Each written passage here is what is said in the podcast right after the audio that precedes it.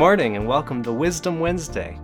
We're here at Peakland United Methodist Church and I am in the pastor's office. That's right, me, Andrew the deacon, I've taken over. Don't worry, it's just for today. I'm here to talk to you about our book, God in the Wilderness. You see, just this week we've been talking about chapters 1, 2, and 3. Now, in my sermon on Sunday, I talked a lot about both chapter 1 and Moses coming to the burning bush, and chapter 2, where Nachshon is walking up to the Red Sea and taking those first steps. Today, I want to talk to you just a little bit about chapter 3. You see, in chapter 3, we hear about the importance of rediscovering awe. Rabbi Korngold says that it is when we discover awe in the small moments in our lives that we are able to begin to find God in new places. Rabbi Korngold tells the story of Moses at Mount Sinai, and she tells a midrash where the Mount Sinai is not the biggest mountain in the area. In fact, the story she tells is that it's one of the small ones.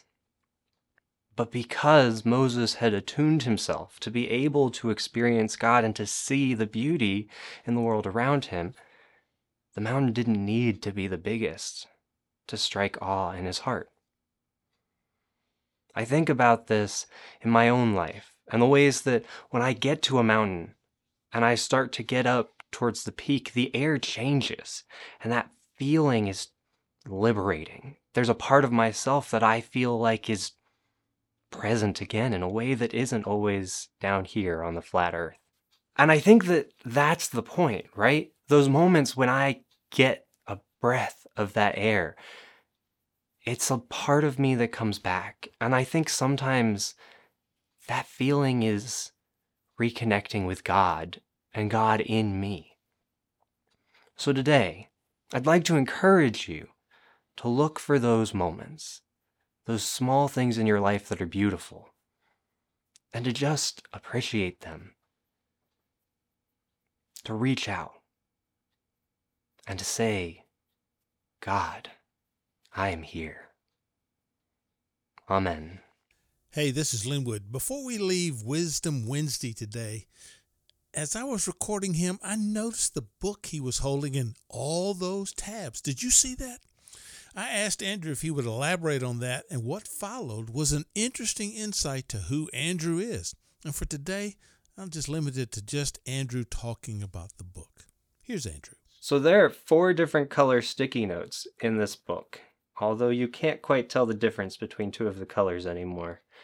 And when I first read this book, each color was a different kind of note. Um, Orange was specifically connecting with creation and how is God present there. Green was how do we engage with nature.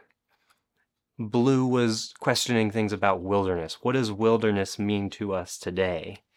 And yellow, yellow meant, Andrew, you need to come back to this page immediately.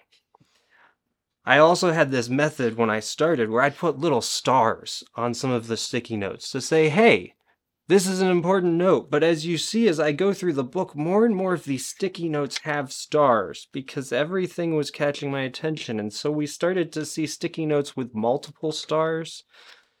I I love this book. I if I had to say one book that probably shaped and helped me understand my own spirituality, it would be this book. Without question.